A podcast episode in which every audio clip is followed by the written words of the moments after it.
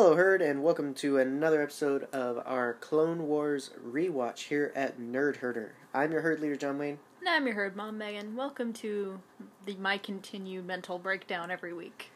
Yes, so if you don't know, uh, we talked about it in our intro last week. We pre watched quite a bit, and uh, basically that was only because we binged, and, and after every arc, uh, it was it Just- just wasn't bad enough. You just wanted more. I am ready to die now. uh, oh, just wait. I Um, don't want to. so uh, yeah, so moving on. Um, last week was very political, but uh, we talked a good bit about a lot of the commentary that those episodes added, a lot of what it represents. I mean, even to, in today's political climate, uh, just a lot of good stuff, and of course Padme. Of course. So Because Padme's fantastic. of course, it was great. Um, and so now we're shifting back into some of the action we're more familiar with, and we're getting uh, to spend some more time with a character we haven't seen in a while, and that is Ventress. Yeah. Uh, it is pretty much all about Ventress. It, these episodes are about Ventress, uh, and we get a lot of development, a lot of background, and can also have a lot of good conversation about some of the growth that she's going through in these episodes because she is growing. Mhm. But I think by the end of it, we're gonna discuss how she's just still far from where she should be in order to just be her own person a bit. yeah. Um, I definitely really liked these episodes. hmm Um, mostly because we get to see Dathomir. Yeah, um, we get to take it to a lot of interesting places with uh, these few episodes. Um, we get to see Dathomir, we get to see Serenno, and we get a lot of uh, introduced culture Mm-hmm. um, with these episodes. And so there's a lot of new and there's a lot of cool stuff happening, and it's all around a very uh, tragic um, and interesting story. Um, You know, for us that have already seen the series and kind of know the direction, we know where Ventress is going. Um, but you know, for you, you were kind of discovering as it went. Yeah. And now you didn't you didn't dislike Ventress. No. Um, but after these episodes, did anything change for you with the Ventress character? I like her more. Yeah. Definitely. I like her. I like knowing where she came from Mm-hmm. and kind of giving context to a character that I already kind of liked. Just now I like her a lot more. Yeah. When I think originally she's cool because she's the bad lady. Yeah. You know, she's a cool villain and she's a good opposite to our heroes. Mm-hmm. Um, and, but here she gets to be more than just the bad guy. She gets to grow a little bit past that. Um, we'll, st- we'll we'll see that she's still stuck on some of her old habits, but uh, we see her start in the direction of growing past that. Mm-hmm. Hopefully, maybe we don't know. You know. I know. I'm trying to give some symbolism of uh, enigma and mystery, but you know, if you want to just be upfront about it, yeah, I know where it's going. yeah, you do. um, face. so with that, we start with season three, episode twelve, Night Sisters, appropriately named. Mm-hmm. And the moral for this episode is the swiftest path to destruction is through vengeance. Mm.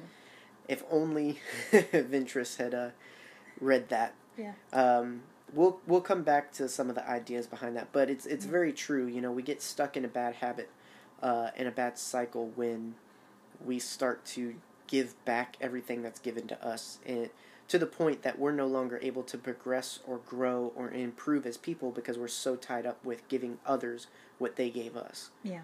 Um, Also, if you don't call this Clone Wars rewatch episode Reventress, I'm gonna punch you in the face.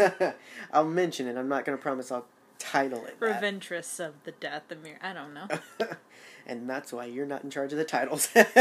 Yeah. um, no, uh, yeah, I just, uh, we have to learn to let go of things. We have to learn to, Yeah. I mean, at the end of the day, I wish we all had the power to control whether or not others did or treated others well. Yeah. But we can't. We can only control what we do and how we treat people. And so, if we are constantly giving what we're getting, we're not improving anything. But Mhm. if we choose to be the better people and give better than what we're given, Yeah. you know, not respond the same way or or not sink down to people's levels. If we rise above things and be better people, then there's progress. Yeah. Uh, and hopefully by your example people will learn. But some some people, you know, they're just they're going to go through life giving crap.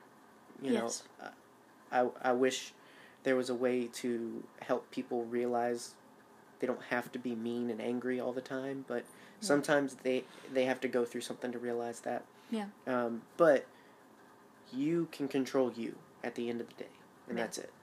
One of my one my best friend Samantha, she loves to reassure me with the phrase, "You don't have to live your life that way." Mm-hmm. She tells me that about three times a week. yeah, I mean, yeah, you don't have to give what was given, and that's the big thing we're going to keep coming back to with Ventress in these episodes. Um, like I said, if if only she had had this conversation right? uh, beforehand, but uh, if she had, maybe we wouldn't have some good episodes. So it's a tit for tat. I don't know. Yeah. Um, so yeah, take it away, Earl. Poor Babby Ventress. Are you gonna read the? Op- is there o- no opening narration? Hmm. Oh no, I, I forgot to put that in there. Well, There's opening narration. well then, and it probably starts with war, war. yeah. What What is, is it good good for? for? Absolutely nothing. Well, now that you think about it, the Clone Wars really was for naught because the Separatists technically took over anyway. Well, Palpatine created the Separatists only to destroy the Separatists. Yep. Woo! It's good for nothing. Absolutely nothing. Absolutely nothing. Um, so we open on a pretty neat battle sequence. Uh, we see uh, Ventress lead leading a ship into a ship battle with Republic forces, and a, and a ship that is very cool. And the design is taken from the 2003 series. Hey, I'm supposed to talk about the nerd stuff. Well, too bad. Um, so in the middle of all this, we cut to uh, Dooku's ship where he gets. Well, he's uh he's on Serenno. Oh, he's on Serenity. He's not go. there. Yeah. Uh, we get, he's getting a hologram from Darth Sidious. Uh, troubled by Asajj Ventress's growing prowess with the dark side of the Force, Darth Sidious commands commands commands Count Dooku to eliminate her. Yes. So. Yay! Um. This seems familiar. Yeah. Well, essentially, Palpatine seemed fine. I mean, Palpatine knew of the assassin. Mhm. Um, and she was to serve a particular purpose. And I, I think that he finally started to realize she might be a viable threat. Yeah. Um, and and wanted that eliminated because it's one of those things he needed his plan to work perfectly, and having her around could be one more thing he had to worry about taking care of in order to fully control uh, the Senate and whatnot. Yeah. Um, well, yeah, as you mentioned, um, it's the return of the Geonosian uh, Fanblade Fighter, uh, which originated in the 2003 series. Ventress even is wearing her same outfit from the 2003 series, which is a really cool nod um, because it's kind of like harkening back to her appearance when she was first introduced to her appearance when she Yeah. ceased to be Dooku's assassin anymore. Good old giraffe neck. You know, it's it's not her last appearance, but No. as as Dooku's assassin, it is over for her. Um, I mean, it's one of those kind of breakups you don't you don't bounce back from. Um, well, you're not supposed to. yeah, um, so it's really it's really nice to see that, and it lends itself to how Dave Filoni paid attention to what came before, because at that time they treated the 2003 series as canon. They treated that as what happens. Yeah. Uh, and so it was nice to see that uh, reference there. Yeah. Um, now, Dooku seemed genuinely distressed by the order, uh, by the idea of having to get rid of Ventress. Do you think he was just more attached than he let on to her, or do you think that it kind of ruined his plans to want to overthrow Sidious? Look, having read the Darth Vader comics, everyone's planning to overthrow Sidious. Everyone, literally. Yeah, kind of. Nobody likes him, and everyone's trying to throw him off the top of the monkey pile. Mm-hmm. I don't know what that phrase was. I don't know what I was trying to say there, but you know what I mean? mm-hmm. Like, so it would not surprise me. But also, I do think that he got attached to Ventress. See, I think it's just. I think. I, I mean, because he does mention to. He mentions to Savage that they could be powerful enough to take on the Emperor, but I don't know if he really Yeah. believes that. I, I prefer to think that it was just about attachment for him because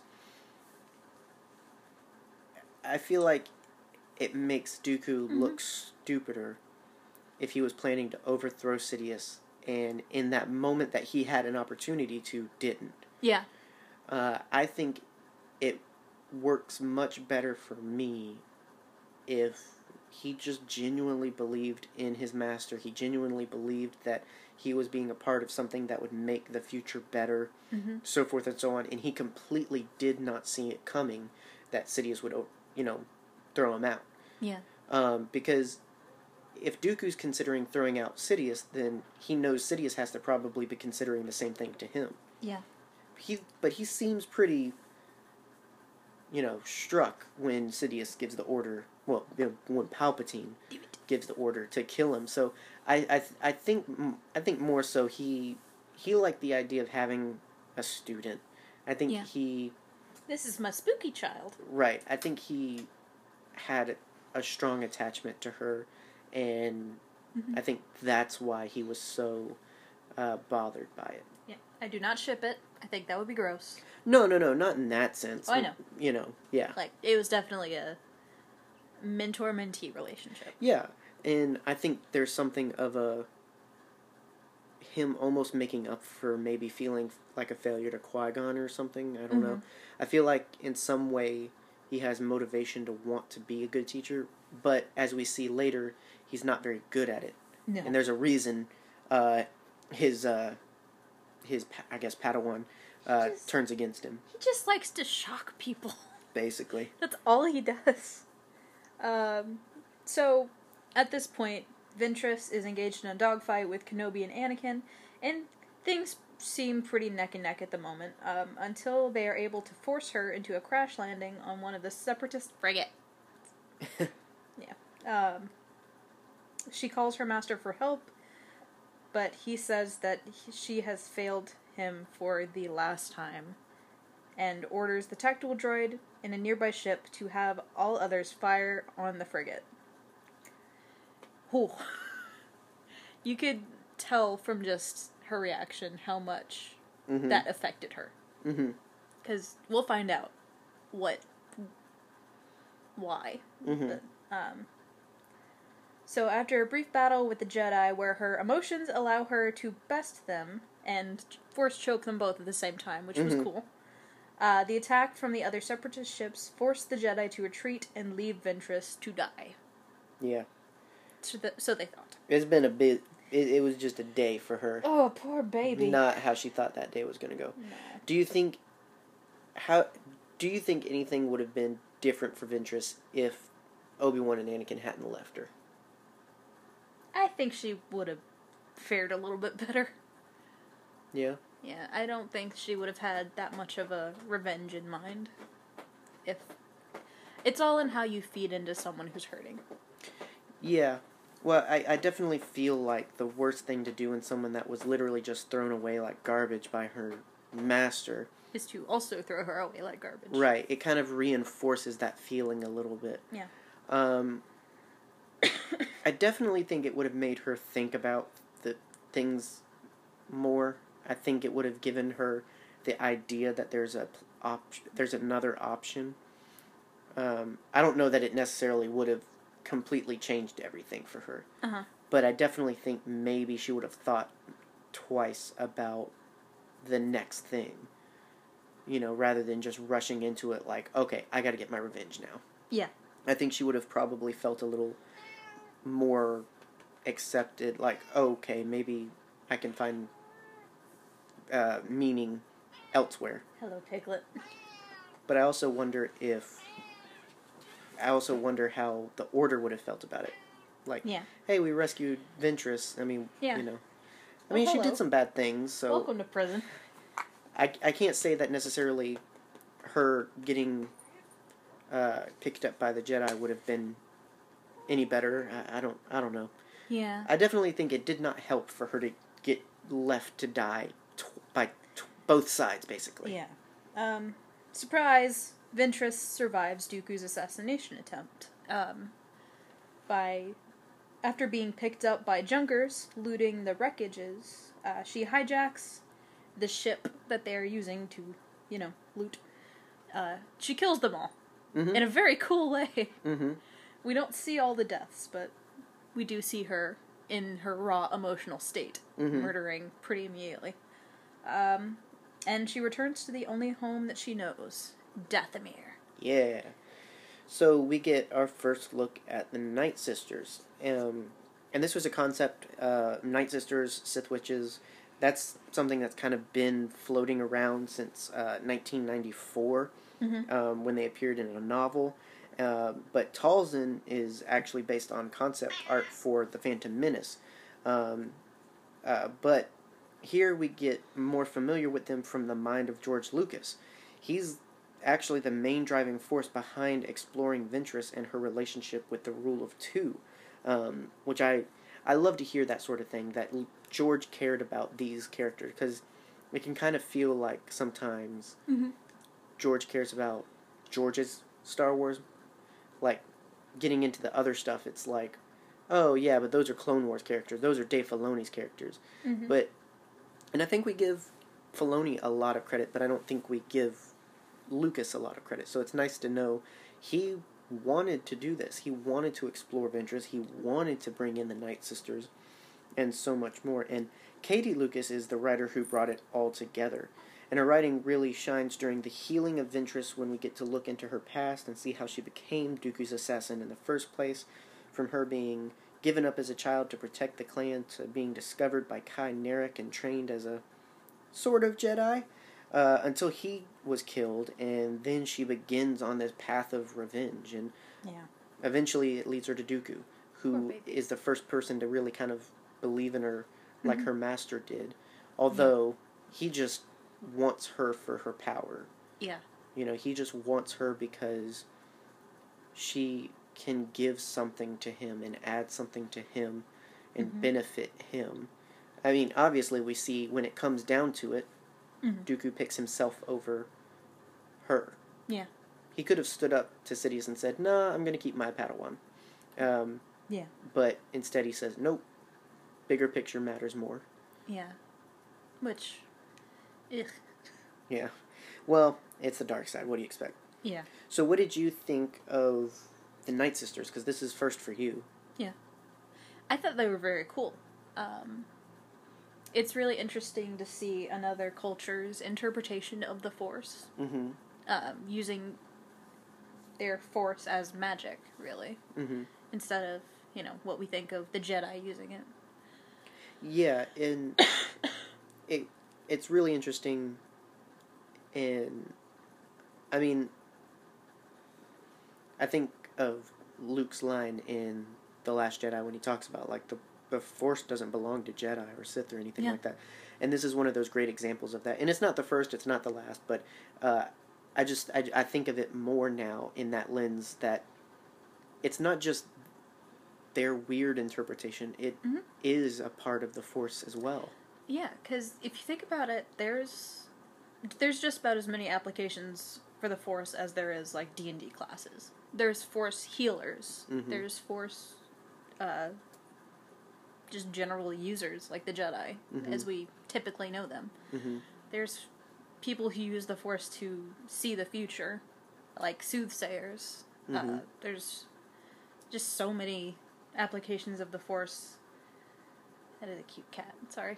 hmm um, but yeah, Yeah, um, and it's it's definitely interesting to see because I think understanding it as the Force even makes it easier to accept Yeah. magic Mhm. in a way because you know it's not magic; it's just Yeah. what they call the Force.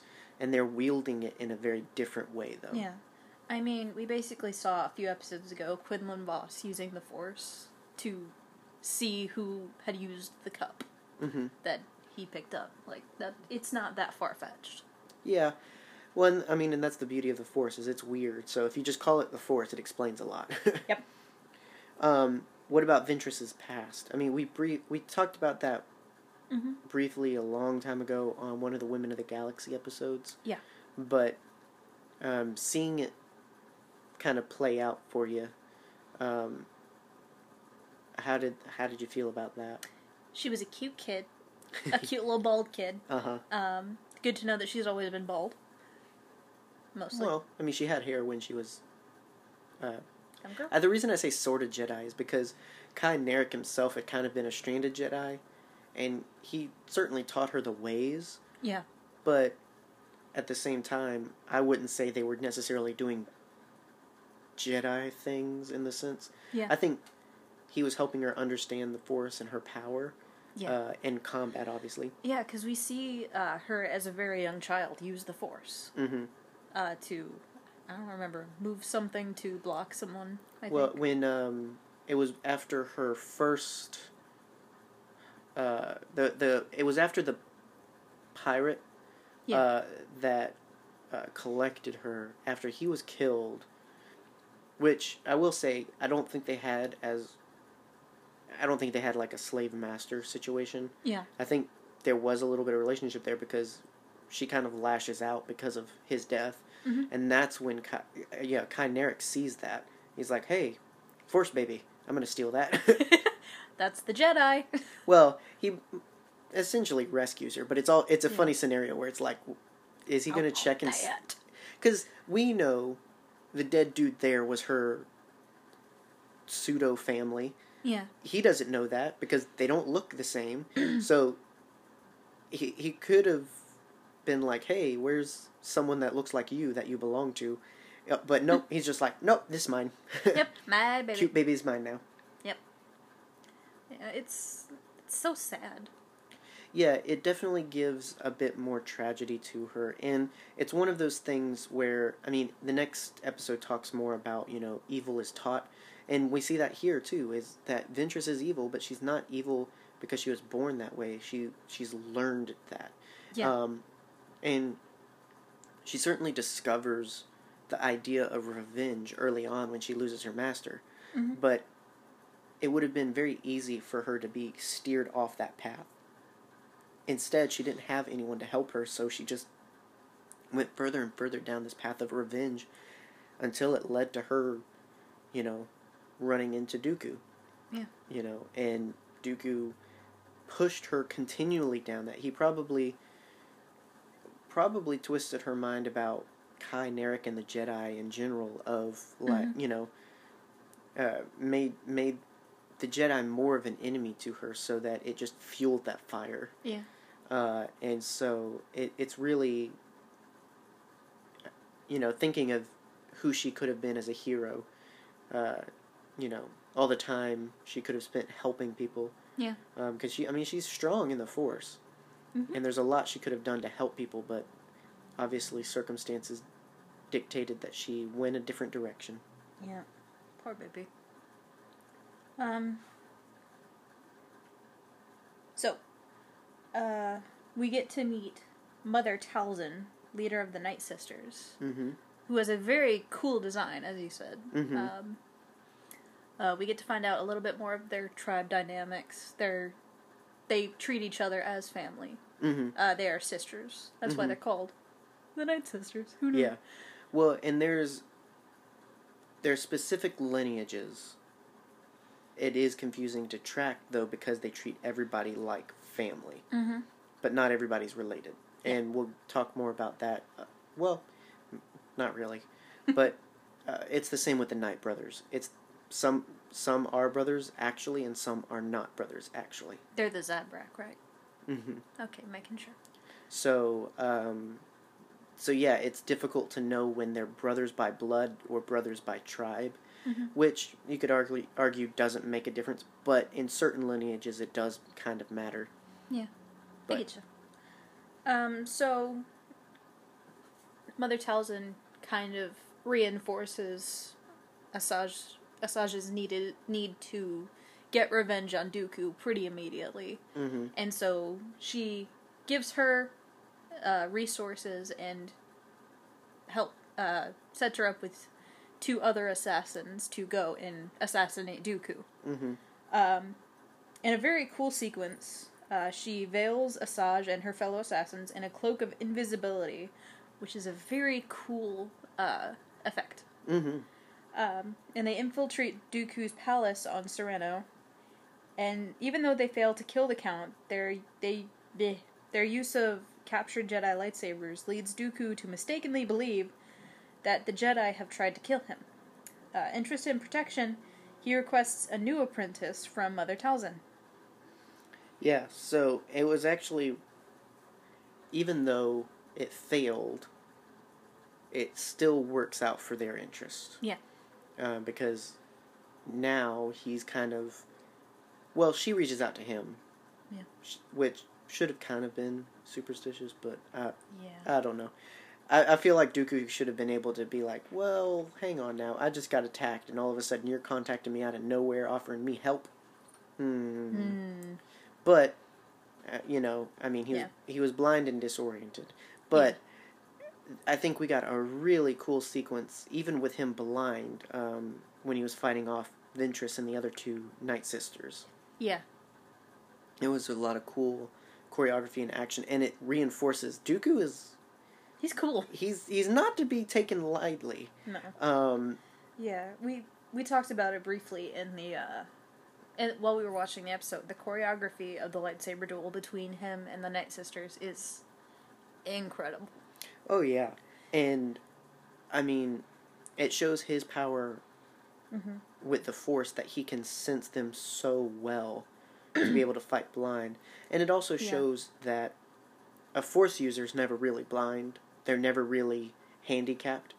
If Yeah. they're if they're truly connected to the Force, then the Force is an extension of themselves. Yeah, and I think I might be reading too much into it, but I think we get a tiny little phantasm reference in this episode. The little dart that they use to Mhm. blind Dooku looks it's small, circular, and chromat chrome. Mm-hmm. which looks an awful lot like the the tool used by the tall man in Fan. You haven't seen the movie. No, I haven't. I keep forgetting about that. I I'll show it to you later. That's why I keep saying "boy" like that. Oh, I don't know. There you go. Phantasm's a great movie. You should watch it. I mean, it could be a reference, but it, got, Could be. it could also just be a Yeah. fun similarity. it's just the way that they animated it and the design of it. It looks incredibly similar. hmm Well, and then uh, I thought it was cool that Ventress used the Force to shoot the dart. Essentially, Yeah. uh, that's a great way of precision. Um, but uh, but yeah, I mean, I thought it was really cool. Um, it just and Dooku should be that powerful. If he was Yoda's apprentice, he should be pretty dang powerful. Oh yeah, definitely. So uh, I thought it was a great way to show him off a bit. Um, Yeah, and his fighting style is it's very reminiscent of I don't know if any of you out there have ever taken uh, theatrical classes like theatrical fencing. It's very his the style of his lightsaber fighting is very uh, fancy. it's very fencing. It Like it looks like uh, the choreography for the Scottish play. Yeah, well, it it is uh, grounded in fencing mostly because that was what um, Christopher Lee was comfortable with. Yeah. You know, they they learned very quickly that he was comfortable with stage fencing, Mhm. uh, and Christopher Lee even claims. I'm not saying it's true. But if Christopher Lee said it, um, but he, you know, he claims he's probably fought with swords more than any other stage actor or Yeah. film actor. I believe it. Could could have, and and so he was very comfortable with Mhm. a fencing style, a one handed style, Yeah. and and so they built that around him, uh, which I think is really cool because it incorporates the actor, uh, because it feels more natural. It feels more natural to see. I mean, you see Dooku using one handed, and it Oh, doesn't yeah. feel awkward. Yeah, and that's the thing is when you take theatrical fencing classes, you have to get very comfortable with using one hand instead of what you want to do, which is both hands on the Right. saber, hacking and slashing. It's a lot of precision movements and memorization of the other person. Yeah. Well, I think that's what makes him seem so elegant and refined, base versus other uh, Jedi, is Oh yeah. because he. I mean, he it, it's Christopher Lee, so he kind of has that look, Mm-hmm. and then being able to comfortably use his character in a way that reflects that in everything. Yeah. By the way, do yourself a favor if you've never watched an Errol Flynn film. If you're interested, if this uh, saber technique looks great to you, look up theatrical fencing videos and or old Errol Flynn movies Mm-hmm. because the choreography is beautiful. I will take your word for it. I'm gonna show you some pictures. Um, but yeah, so that's pretty much our episode. though uh, it leaves us in an interesting place, and so uh, it's it's a great transition into the next episode. Now that Dooku's needing some hired help, uh, Mother Talzin is eager to provide, but it's not going to be quite what he thinks. Needs him a chunky boy. Yeah. Uh, and so we will get back to the rest of the episodes, but first, a quick transmission from the Banking Clan. Boopity boop. Hey guys, just want to tell you about some good old Amazon deals that you can get in the description of this episode. As always, we have some great links in the description for uh, Amazon Prime uh, 30 day trial. You can check out uh, the standard Prime or the various versions of Prime that they have to fit whatever your life looks like. But basically, all of them translate to you getting good deals fast.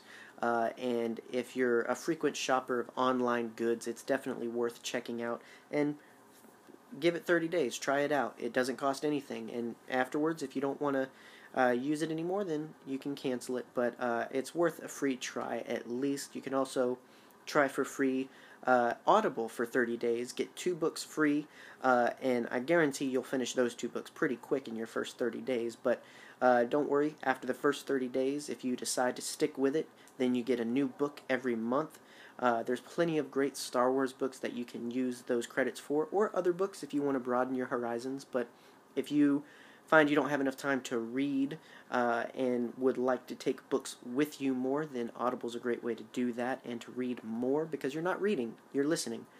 Uh, and then you can also check out some uh, various Amazon deals of the week. But the main thing we want to talk to you about uh, is since we're talking about some things that interact with uh, Dathomir and eventually, spoiler alert, Darth Maul.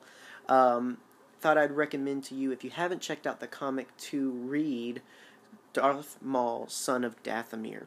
It's a great uh, little comic series that kind of talks about Darth Maul's time uh, after uh, season six of the Clone Wars. So if you left, or if you're left wondering what happens after uh, his initial appearance, then this comic tells you all about it, and it takes him back to his home world of Dathomir. And so it's a great series um, that answers some questions and raises some more. So, uh, gonna check out the link in the description for that. Thank you guys for always being patient with our uh, banking clan. We appreciate when you at least listen because that goes uh, a little ways of supporting the show as well. But certainly, we hope one of these things uh, sticks to you that you'd decide to download it. But anyway, enough of the deals in Amazon. Now back to the show.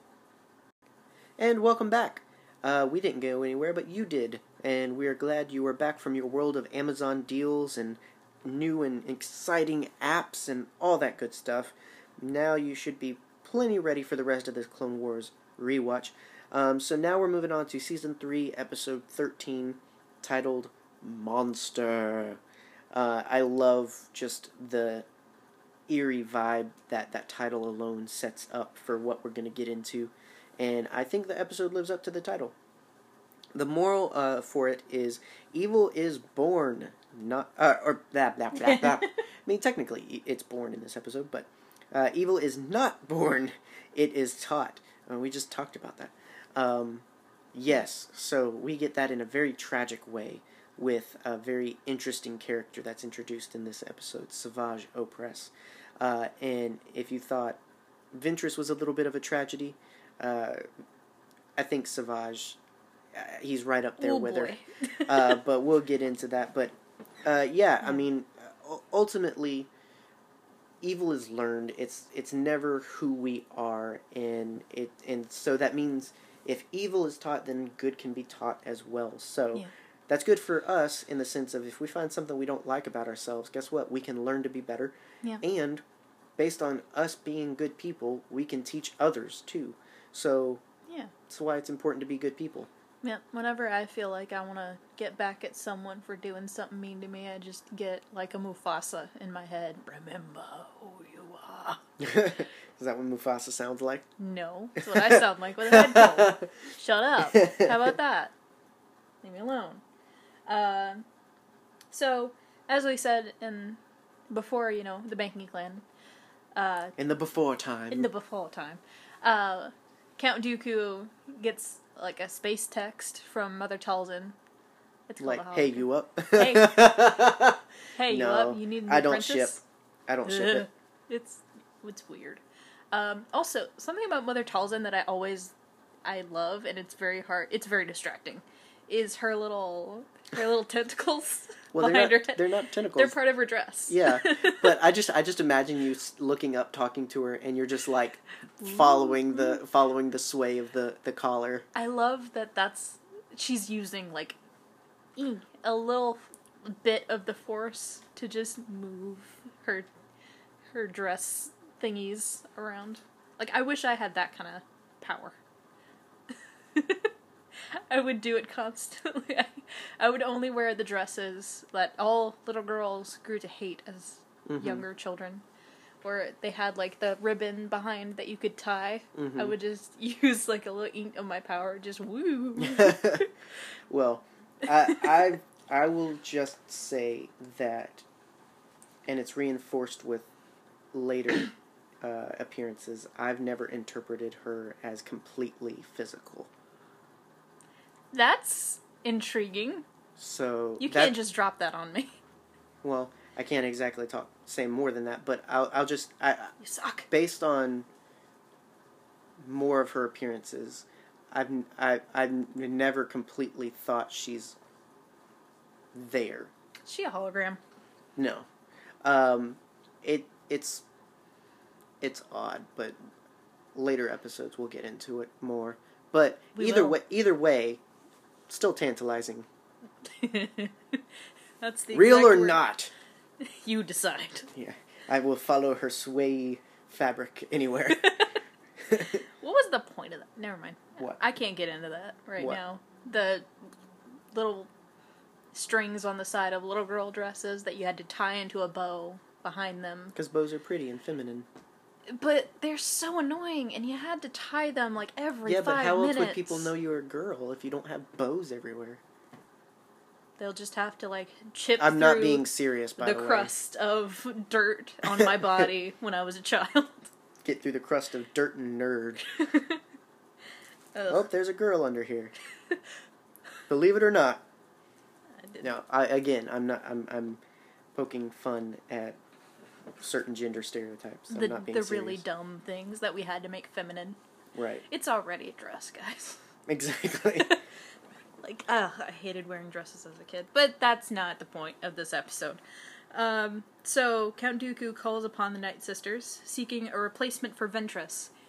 That was completely his own idea. right. There was no nudging from Well, any I mean, he had. I think afterwards he did have the idea. Okay, I might need to get some help around here. Need some muscle. Uh, yeah. Yeah. I mean, he really does pull a a, a 180 on what he got from Ventress. Yeah. You know, you went from agile to hulking, basically. big boy. Um, so she and her kin seize the opportunity to exact revenge. Uh, Ventress visits the far side of Dathomir, um, and the males of the planet seeking the most brutal and powerful warrior among them, Mm-hmm. which I imagine. I don't know, the tallest? yeah, uh, well, they're all pretty They're all pretty similar, similar, height. Yeah. Yeah. I mean, he. I think they were looking for someone with potential. They would Yeah. give him the rest. I mean, because that's basically what they do. They needed a good foundation. Yeah. I feel like the the dude in charge would have just been like, if she didn't find the one that she wanted that that day, he would have been just like, well, you killed my people. You're gonna have to wait a little bit longer for us to make some more. we didn't kill all of them. He killed a, she killed a lot of them. She killed like maybe six, but I mean they were just the clans. They were just the clansmen. Like the, they Yeah. were they were the warriors. Uh, but Yeah. I mean she could have easily. There were more of them. I mean we see that when Obi Wan and Anakin show up. There's Yeah, a good bit of them. yeah, they come out of their huts. But these are the ones who are specifically meant to be full fledged clan warriors. Mhm. Um, that's why they call them. yeah, Um, the cool thing about all of this is, yet again, it's from George Lucas. Uh, he wanted to bring Ball, uh, bring Maul back, and it was actually Dave Filoni that was kind of pushing Mhm. back against that, uh, saying like, "He's dead. you cut him in half. You can't go back on that." Not only did you cut him in half, you put him down a mine shaft. Right, like he fell pretty far. Um, and so, but George Lucas wanted to bring Maul back, so a bit of the compromise was to instead introduce the Night brothers, uh, and with them, Savage Opress. Um, originally, Maul was just a tattooed Zabrak, uh, and technically the Night brothers are still a breed of Zabrak, but they're very specific to Dathomir. Uh, and from Maul and Savage's past, we know that the tattoos are done in infancy and aren't related to the Sith, but are rather to their Dathomirian warrior heritage. Ouchies! Can Yeah. you imagine trying to tattoo a baby?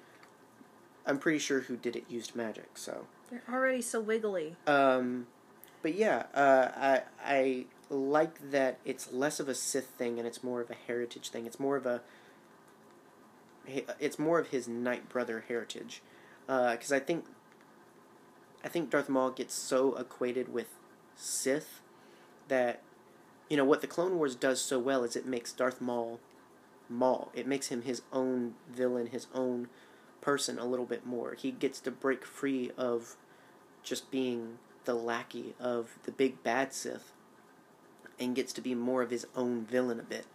Uh, and part of that is recognizing that no, the Sith didn't give me this. This is me. You know, uh, and I think it's cool to learn that little bit of uh, heritage there. Yeah. Um, what did you think of the the Night brothers? Because Yeah. well, this is all new for you. This is Yeah. you accepting this as the way it is. Well, a long time ago, we had a conversation about the Clone Wars, and you finding out that Darth Maul is one of my favorite characters. Before, you know, I was a big fan of Star Wars. Hmm You kind of let slip, hey, Darth Maul has a brother. Yeah, well, and I I don't think Yeah. that's That's super spoiler. huge. I didn't know his name. I didn't know. I didn't know who Savage was. hmm Which can I just say? It takes everything in me every time I mention him not to call him sausage. I'm sorry, sausage. Sausage. I imagine that's what they called him in grade school. oh, But Savage, really cool name. Very, very cool name. hmm Um, I was very disappointed when I found out that we wouldn't be seeing my trash son. not yet. Um, yeah, they really sparse him out, and I uh, really once you get on the other side of all of the Maul that there is, you're Yeah. you're gonna have a hard time believing he was in so little episodes. I think he's only in like eight episodes, maybe.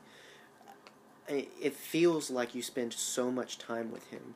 Yeah. Uh, and so it's and ultimately we'll be there before you know it. yeah. Uh, and then keep going on like this. yeah, you'll we'll be there before you know it, and yeah, you're gonna it. It's it's very satisfying. I'll say that. Yeah. Um, If we do get to meet Ray Park and Sam Witwer at Celebration, I'm tempted to buy a shirt that just says "My Garbage Boy" with a picture of Maul underneath. you might have to get that made. I don't know if that exists. yeah. Um, My son lives in the garbage. but yeah, I um, I like this better than. I like this better than him just being a Zabrak. It gives Yeah. a very very interesting background for him to come from this sort of heritage. It explains a lot. It also brings up a lot of questions. But overall, I think it adds more to his character than him just being picked up from you know, a normal group of Zabraks and you Yeah. know whatnot. I think it it works to his advantage to be of this very specific group. Yeah, I mean, the only other Zabrak we really saw before this was what's his name? He's a Jedi. What's his name, John? well, there's two of them. well, yeah, you know what I mean. Yeah. Uh, well, uh, we've seen Zabraks a bit. Um, There's Eeth Koth and Agen Kolar who are Thank. Jedi. Um, and there's Sugi, the bounty hunter, and so forth. Right. We've seen uh, Zabrak propers. I forgot um, about Sugi. Zabraks from Iridonia. uh, but and they they have they don't have a full head of horns Mm-mm. necessarily, and uh, they have the ability to grow hair, and they have some like natural lines to their face, Yeah, um, some natural features. But so f- really, if you find out the only similarity really between Maul and your typical Zabrak is the horns. yeah, Um, so, knowing that it's not just some weird, crazy tattoo, and it's not just like it seems so like weird to think like, okay, so you became a Sith, and that's what you decided to do with yourself. yeah, You know, to know it's a little bit more natural to him yeah, uh, is is like I said, it just. Yeah. I think there's a lot more about this hair, this background for him that works better, Mhm. uh, and and Just- so They look so cool. yeah, they definitely have a very very cool design. Yeah. Um Yeah. Um so we get that interdiction of sausage. um Talzin has Asajj secretly select a warrior from the distant neighboring Night Brother village. Uh, after co- after completing three tests with the clansmen, that word has changed quite a bit. Apparently, to me. Um, we get kind of like a. Uh, I'm trying to think of what it's like. The three trials. well, um, the goodness, I'm trying to remember. I know the second one is oh, so the first one is she just has them attack her Yeah, and she kills Basically. off a lot of them. No, she just kills two. Oh. Uh, you, you really play up her numbers in this. Well, I she knocks down a lot of them. Uh, then the second one is uh, it's at night and she attacks them, so it's meant to test their senses and reaction in that one. Yeah. Uh, and then the last one is much more physical combat, and hmm so it tests their uh, senses, their physical prowess, and also their combat knowledge. Yeah. Um, really, the only one that Savage, well, he does good at trial two and three. The first one, he doesn't really do anything. Yeah, he he spends his time in the trials protecting his little brother Feral. Mm-hmm. which it's it's a cute little name for a kind of a right. He's like a feral chihuahua. exactly. we yeah, well, that's all we see Savage doing really in the trials is protecting his little brother and Mhm. you know trying to keep him from either getting picked by Ventress or getting killed by Ventress right. because you know uh, understandably he doesn't want to he doesn't want to leave his brother but Mhm. also he doesn't want his brother get killed um, but in the end we see that savage is not evil he's just trying to protect Feral and ultimately savage and Feral are the only two left in the last trial Mm-hmm. and Savage kind of at Ventress is going to kill Feral and Savage kind of gets in the way and is like, "Hey, don't kill my brother, please. yeah. uh, take me instead. Mhm. Um, I'll do whatever you want." Um, and ultimately, Savage is proven to be a capable warrior and leaves with Ventress. Uh, we get a very, a very interesting sequence where uh, Mother Talzin puts Savage to sleep and then lays him on a table. and through some kind of dark magic, um, they they turn Savage into a hulking warrior, Yeah. like eight foot nothing, trying just huge. Um, imagine a tank. That's Savage. Right. Um, and they make him ultimately loyal to Asajj Ventress. Mm-hmm. To prove his loyalty, Ventress has Savage kill the brother that he had been working so hard to protect, Feral. Um, in a scene that just ooh, ooh boy, ouch. Yeah. Um, she then delivers Opress to Dooku, where he will serve as his secret Sith apprentice in a plot to overthrow Dark Sidious. Dark Sidious. I called him Dark Sidious. it's like when someone we know calls Darth Vader Dark Vader. Right. It just ooh. Dark helmet. Um, what did you think of? Because the promise is a great warrior like Darth Maul, and Yeah. then we get pretty much anything but that. But we're constantly focused on Savage. Um, what did you think of his sort of uh, introduction and uh, and his bringing into the Ventress plot. It is incredibly sad because he was forced into something that he probably did not want to do. Mm-hmm. Uh, trying to protect what could have been his only family or the only member of his particular tribe. Mm-hmm. And then, in the end, not even recognizing Feral Mm. because of this manipulation of the Force to make him into this great hulking tank of Mhm. a warrior. And then snaps his neck. Yeah. that that scene is the first one in a few like arcs that really got me like oh this is a kid show yeah, yeah, I can see that. this is Toonami material yeah. Um, yeah, it it's our cat just fell. that was funny You'd be laughing too if you were here. Don't judge us.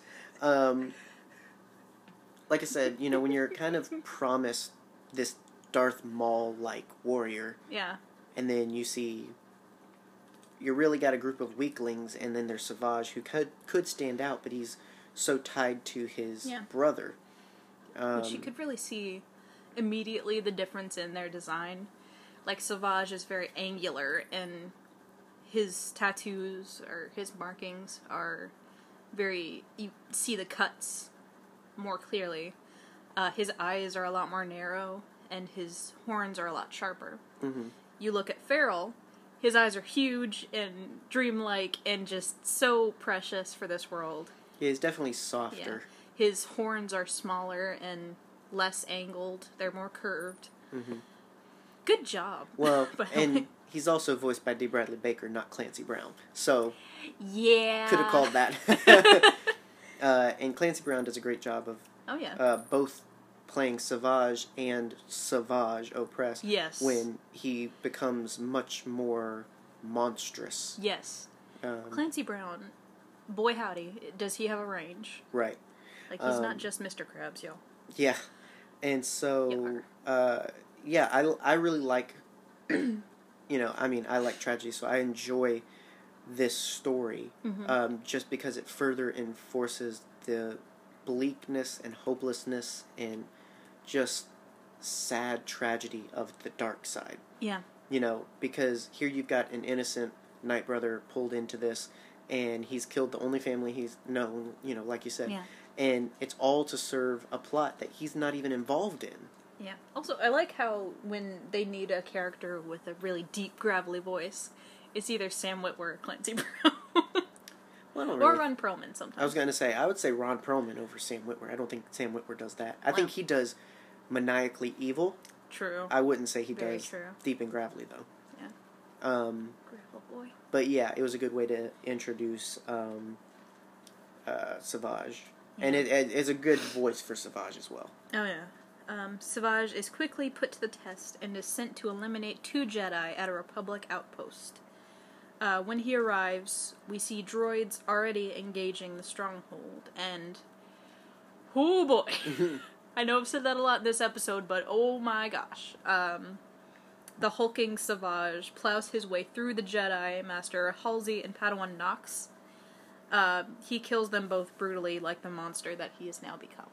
Yeah, it was a good, quick way of introducing. Okay, this is Savage now. Yeah, and he has like this. I'd call it a mace. Uh, well, it's it's kind of an axe staff, um, and although we Like a never get to see it, uh, at the tip of it, it actually has a fireable spear. I don't believe we see that at least, Like, as Um, in. like like a harpoon. action? Sick. Um, That but I, would be a again, I don't toy. believe we get to see that. Um, but yeah, it well, it's kind of a glaive like weapon. It's very appropriate for him because it's a very heavy bladed Yeah. weapon, so yeah. it'll as much cut you as it'll cl- club you. Yeah, we see Savage running through the crowd of droids, swinging this club mace thing, hmm and just ruining. Yeah, I mean, he, he just he he he's a great example of how monstrous the dark side can be. Yeah. You know, he is nothing but raw, unrefined power. Mhm. And that's kind of the task that Dooku takes on is Yeah. refining that a little bit. And He's not good at it. we'll yeah, we'll see that in the next episode. He's really he's not a good dad. But I would argue that that reinforces that it's not natural to him. Yeah. He doesn't know how to control his power because it's not his power. He's not he's not used to power. He doesn't want power. He just wanted really a simple life unbothered, you know. With his brother. Yeah. And, you know, now he is used as this great and powerful weapon for someone whose cause he doesn't believe in. I mean, you know, we even see that now he's working for Dooku, which is another another person telling him this is the way it is and this is what you should do and blah blah blah and all this other stuff. It's just like everyone's decided for him what his path is, Mm-hmm. and he's expected to follow through like a obedient little monster. Uh, and yeah, we'll we'll see how that turns out. So, yeah. but I did I did enjoy this episode. I love the idea of being like, "Hey, you like Darth Maul?" I mean, and I love that they tease Darth Maul so much in the sense of like, "Hey, what if you could have another Maul?" Mhm. Uh, and so it's really intriguing to get a whole village of them, but also to get his brother. Spoiler alert! That shows up and kind of steps in that place. Yeah. But it's also interesting to see evil doesn't come natural to Savage. Yeah. So, um, now if you read some comics, you'll see evil was also taught to Maul. He wasn't completely evil. I won't say he wasn't evil at all. I think there was a little bit of evil in Baby Maul. That's just me. A little bit spooky. So, Yeah. but um, so on from that, we go to season three, episode fourteen, "Witches of the Mist," which is just a really cool title. Not gorillas, witches. um, the moral of this episode is the path to evil may bring great power, but not loyalty. Not responsibility. yeah. Uh, well, and it goes to kind of what, you know, we recorded our solo episode uh, for Patreon earlier today, and, you know, you talked about how the thing about train heists and heists in general is they always end in betrayal because everybody wants the whole pie, not a piece of the pie. Yep. And it's that same way when you start to get power. Once power is introduced, people kind of tend to want more and more and more if we're not careful. And usually that means we'll push other people out of the way for that. Yeah. And that's all we see out of the dark side. You know, it seems like, well, why why does it seem like every dark side person is trying to overthrow their master and all this other Because that's the nat- that's the nature of the Sith. Right. They want the most power, but they don't want to give it up. And that's what's so interesting about like Darth Bane, who wanted to give it up. He wanted to pass it on, but only to someone who could prove they were more powerful than him by killing him. Yeah. Uh, and so Bane is a very true Sith in a sense that, you know, he believes in passing on what is learned. Yeah. Also, if you think you hear a tiny motorboat in our living room, It's a cat. it's just the cat who purrs really loudly. So, uh, in the very beginning of this episode, we get um, a great reference uh, for longtime Star Wars video game fans because uh, we see that the body of the Jedi that were killed in the previous episode are being delivered and they're being escorted by Republic commandos, specifically Delta Squad, uh, Boss, Sev, Fixer, and Scorch from the 2005 video game Republic Commando. Really, really, really, really, really, really great game. Mm. I love that game. Um, the clones are all played by Temuera Morrison. It's a really cool plot. A lot of fun to play if you like uh, first person shooters and whatnot. And so it was really cool to see the nod of the Republic Commandos introduced. You know, we had previously gotten ARC Troopers, which was a nice little nod. Even though aspects of ARC Troopers were changed, we still get fundamentally the same cool clone characters. But here's a nice way of saying, hey, those Republic Commandos you love, they exist. There's Republic Commando. I said Republic. Okay. Um, yeah. So after the death of the Jedi and footage of the enemy, who looks a lot like Maul, uh, to the point where Obi. Wan's yeah, Obi Wan's like, uh, uh, I killed that guy Because because only one horned tattoo man can exist in this galaxy, apparently. yeah, I feel like Eeth Koth should have been in the background, like Obi. It would have been interesting. That's racist. Well, basically, they couldn't do that because they used their um, resources to create the Republic Commandos for these episodes. Uh, so they couldn't throw Eeth Koth in, but it would have been interesting to have a actual Zabrak in on Yeah. the conversation because they spend a bit of this talking about like, wait, he's a Zabrak. I thought they came from Iridonia, and Yoda's like, no, the, the these come from Dathomir. That's where you have to go. yeah, Um, it would have been interesting to have an actual Zabrak say, "Oh no, the our people talk about these Zabrak, but we don't associate with them. They're of a different breed." yeah, It would have been interesting. It it would have it would have almost been like a whole like, wait, are these people not like your people? No, that's a whole different clan. We don't associate with them. Obi Wan. They come from a different uh, different side of the fence. We don't all look like Obi Wan. Right. Yeah. yeah, I just I thought that was really funny where it's like, really? It has to be Maul. Obviously it's not Maul, dude. Maul was not eight feet tall. First of all, he's got legs. well, to be fair, the next time they fair. see him, he has legs too. So, Lots of them. Um. No, that's right. Never mind. Uh, so, uh, Anakin and Obi Wan are sent to track down the mysterious figure behind the deaths of several Jedi and quite a few droids, might I add.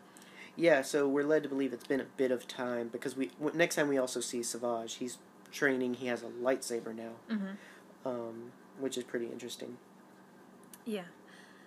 Uh, yeah, we find that Dooku has been training Savage in the ways of the dark side, much as he did with Asajj.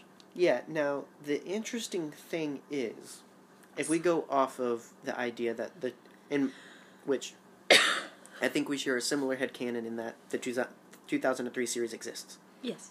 It doesn't it's legends, yes, but in our headcanon we keep it cuz we like it. Yes. Also, Savage and Asajj Ventress, their ship name is Sasaj. there you go. There's your sausage. Um, if we're if we keep with those events, we know that when Ventress is introduced, she pretty well proves she's connected to the Force. yeah. Savage is introduced. He doesn't really show evidence of floating rocks or anything like that. I mean, he's just kind of a big hulky monster. But Dooku seems to think that Savage can use the Force, and spoiler alert, yes, we see he uh, he does. But what do you think that Night Brothers and Night Sisters are naturally Force sensitive, and that's why he believed he could do these things, or do you think it's just natural intuition on, on Dooku's part? Ah, I think it's a little column A, a little column B. Um, obviously, it seems like the Night Sisters are more trained to think with the Force a little bit more. Mm-hmm. Not to say that Night Brothers aren't connected in any way, because I mean, it, Dathomir seems like a very Force heavy place. Yes. Um, I think I think it could be. I, I didn't think about this until this time, but I do think it could be just latent force connectivity. Yeah. I think something about those people, male or female, on that planet somehow have a connection to the force. It could explain why Maul is so uniquely powerful in the force, and I think it could explain why all Night Sisters seem to have this connection to magic. Mhm. You know, it's not it's not like oh no, you know, uh, Talicia, you go sit in the corner. You can't do hexes. It's like ha ha. Merida can't do hexes. Like no, Talicia and Merida, where are you getting these I names? don't, I don't know. They came to mind. Have you been on the baby names Pinterest again? Uh, but it's like you don't see them, you know, excluding Yeah. them from the Night Sister games. Like Yeah. everybody seems to be involved. So Ventress, the red-nosed it could sister. it could be that maybe the Night Brothers are led to believe they don't have this power because Yeah. you look at the Night Brothers versus the Night Sisters. The Night Brothers seemed a little bit more impoverished, a little bit more archaic, Yeah. and whereas the sisters seem much more refined and powerful. And so I think that they have that connection, they just don't know it yet. hmm And so now, whether Dooku just simply believed that or could sense that, or I mean, because it's one of those things. It almost seems like Maul was or uh, Savage was just pushed into being a Force user. Yeah. Like if you don't really give any thought to it, it's like, why are you making him lift rocks? Has he ever shown an you know an ability to do that? Mhm. Um, Also, it probably would have turned out better for Savage if he was just if Dooku just let him be big hulking monster with a large stick. right. Because like, have you learned Dooku from your last apprentice? Yeah. Have you learned like Force users that work with you don't turn out very well. I mean, basically. They turn out stronger than you. Well, and that's the thing is he's powerful, just unrefined, and so Dooku's working to refine him. with lightning. Yeah, basically. Yeah. It's like the uh the what's it called? Uh I don't even I don't even remember. Anyway, I like when you tell me stories. you're welcome. So yeah, uh Dooku's training essentially is torturing Savage until he gets angry enough to do what he's asked. Mhm. Sounds like a very Dooku method of teaching. I wonder how many times he poked Qui Gon with a stick. well, I was gonna say it's really interesting to see that and wonder how.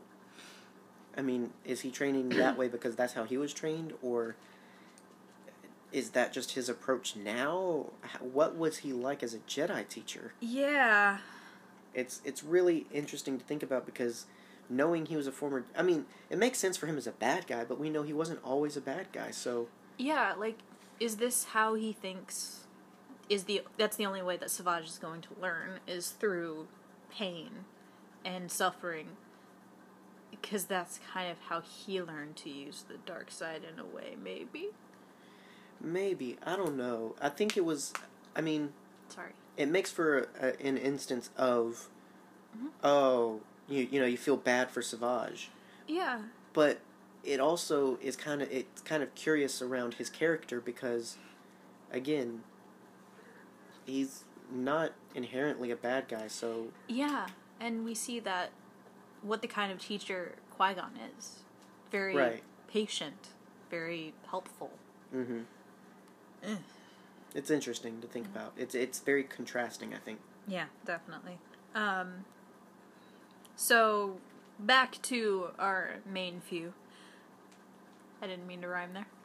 Um, Obi Wan and Anakin uh, travel all the way to the Night Brothers' village, uh, where they are immediately kind of ambushed. Well, I mean, Not yeah. very effectively.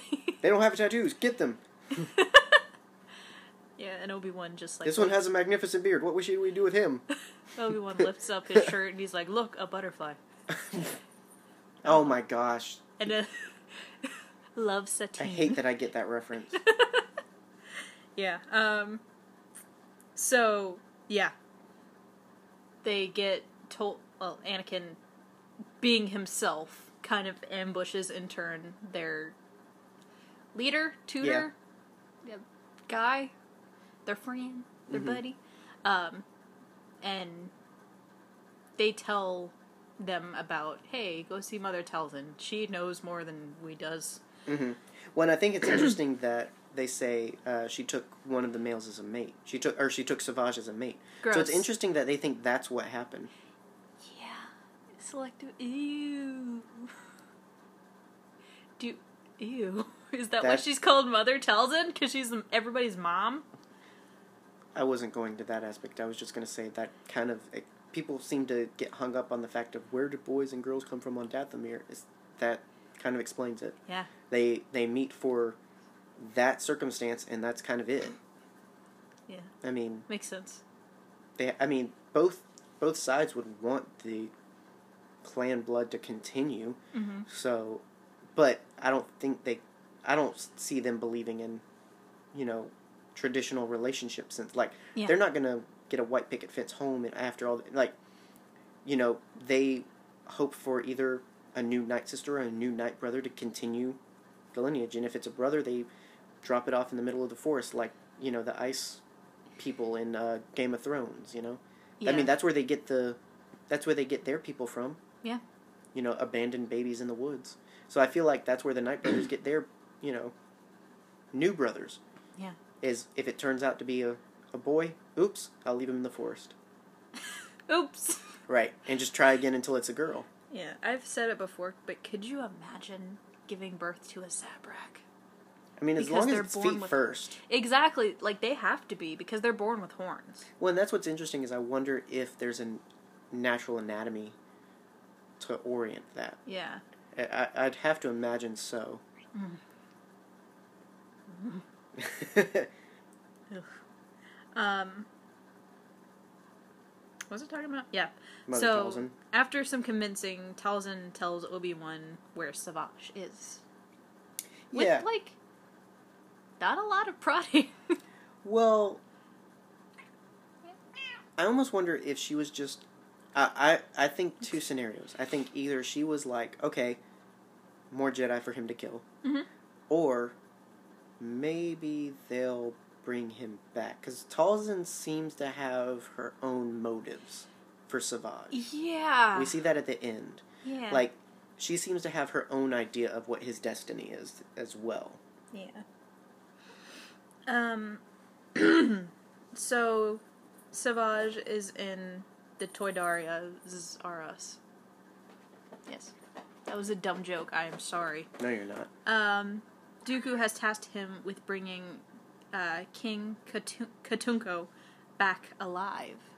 Uh, king Katunko is, you know, the Toydarian king. I, yeah.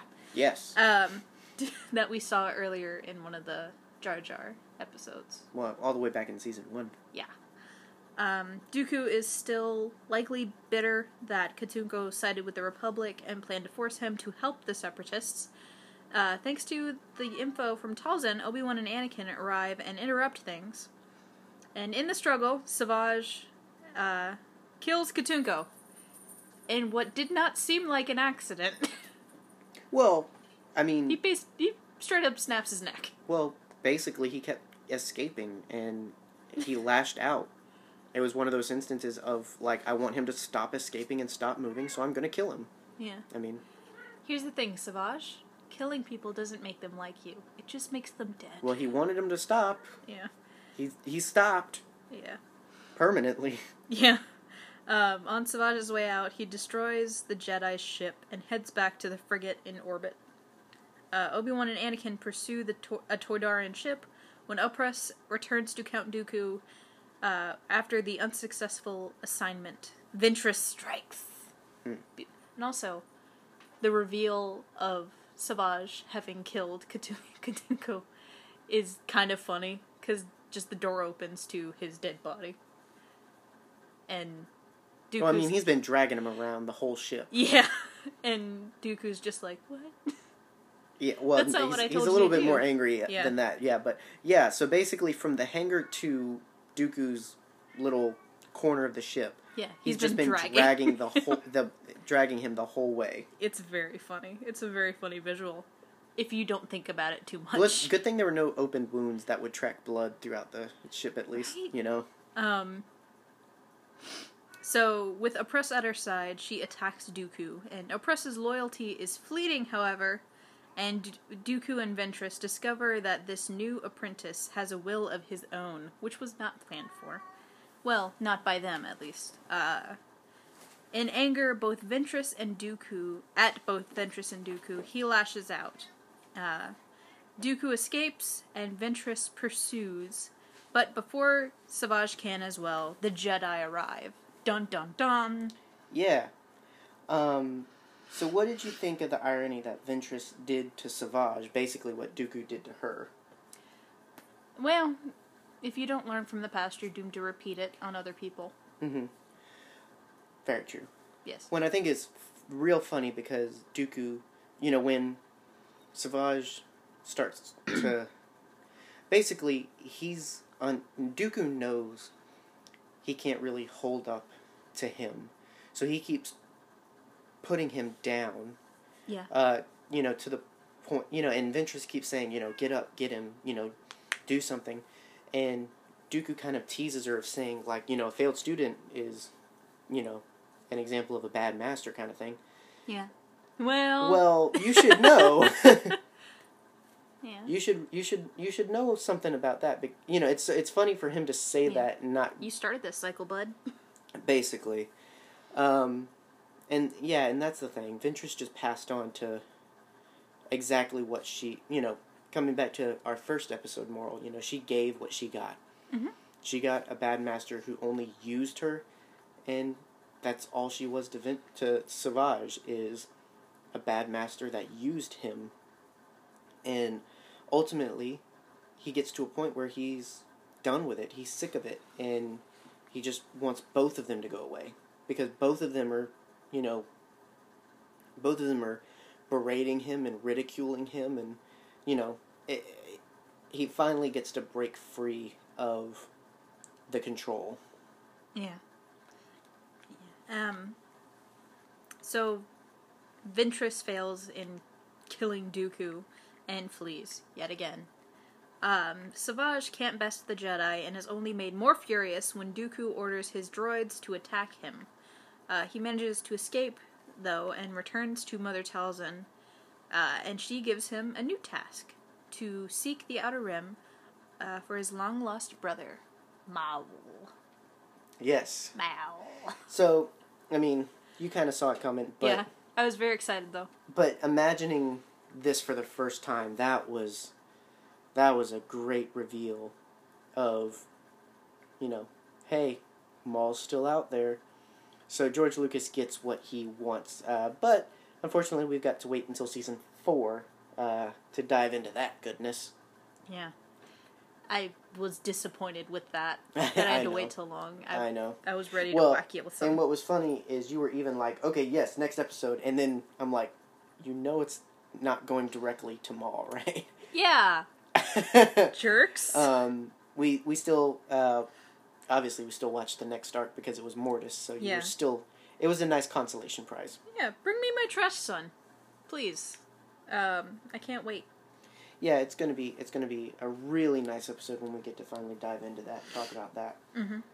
But um, yeah, uh, overall, really, really good episodes this week, and I think you're going to continue to hear us say how good these episodes are because, I mean, basically that's all we've got from here on is good episodes, uh, and so it's nice to see more of interest. It's nice to learn more about Dathomir and its people, and that great tease of Darth Maul at the end, just lovely. So, anything else you want to add? Um, Joonas Suotamo, who played Chewbacca in Solo and the Star Wars films after that, he was the answer of a question on Jeopardy last night. Yep, saw that. That's cool. That's that's pretty. It's so funny that people don't seem to necessarily know when they end up on Jeopardy. Like Yeah. Rian Johnson got a screen grab of when they mentioned the Last Jedi, and it's like, so you're not going to mention to the guy that made the movie that his movie's showing up on Jeopardy? I th- Yeah. I always thought they had to like ask certain Yeah, permissions. I thought so too. I mean, because they they full on mention mention Eunice, Yeah. and it's like, so they get to just say your name and Mhm. not ask. Yeah. I feel like that should be illegal. It's like uh I'm just kidding, by the way. yeah, uh what's his name? Chris Hardwick. He was an answer on Jeopardy not too long ago. Yeah, you think you think the person would want to know? Yeah. I uh, that's that's all I'm gonna say. But Yeah.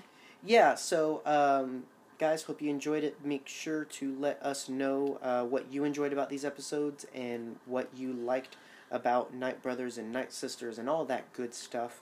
And let us know how excited you are for Maul to be coming back. I mean, he already came back, but you know, in our rewatch, hasn't happened yet. Yeah, So- Um, yeah, so in order to do that, make sure that you find us on social media Twitter, Facebook, all that good stuff to stay up to date on future episodes and also all of our meme posting and all that good stuff. yeah. Um, we do have a YouTube channel that you can go ahead and subscribe to, and pretty soon you're going to be seeing some cool videos up there. So if you like us in podcast form and want to see us as well, then head over to YouTube to check that out. It's a great way to get extra nerd herdiness.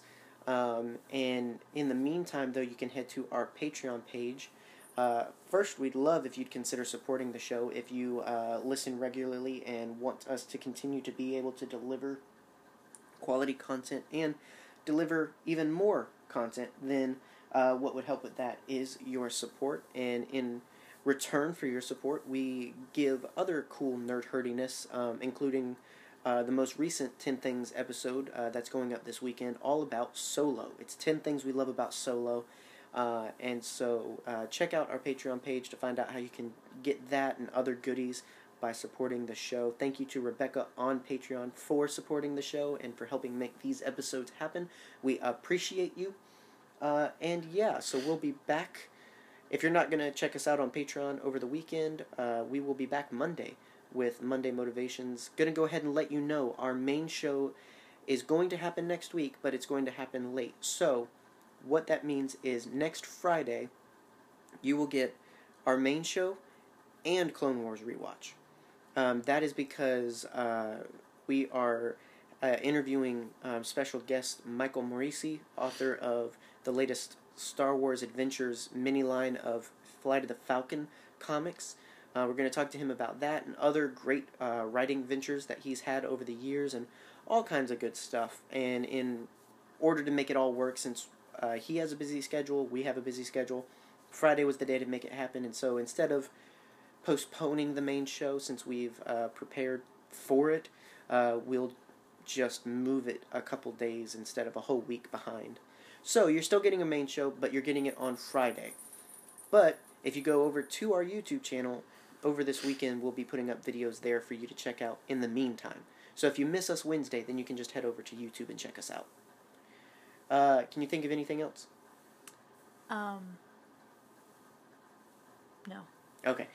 Uh, so yeah, so enjoy the rest of your weekend, guys. Uh, don't forget about Patreon, all that good stuff. If anything, we'll just be back in your ears on Monday with Monday motivations, um, and and help you to start your week right and all that good stuff. I'm climbing inside your ear as we speak. Yeah, it's comfy in here. Um, you should really. Thank you for uh, giving us your ears for the past hour or so, uh, and I hope you enjoyed this Star Wars content here. I have been your herd leader, John Wayne. I've been your herd mom, Megan. Stay scruffy, guys, and may the Force be with you.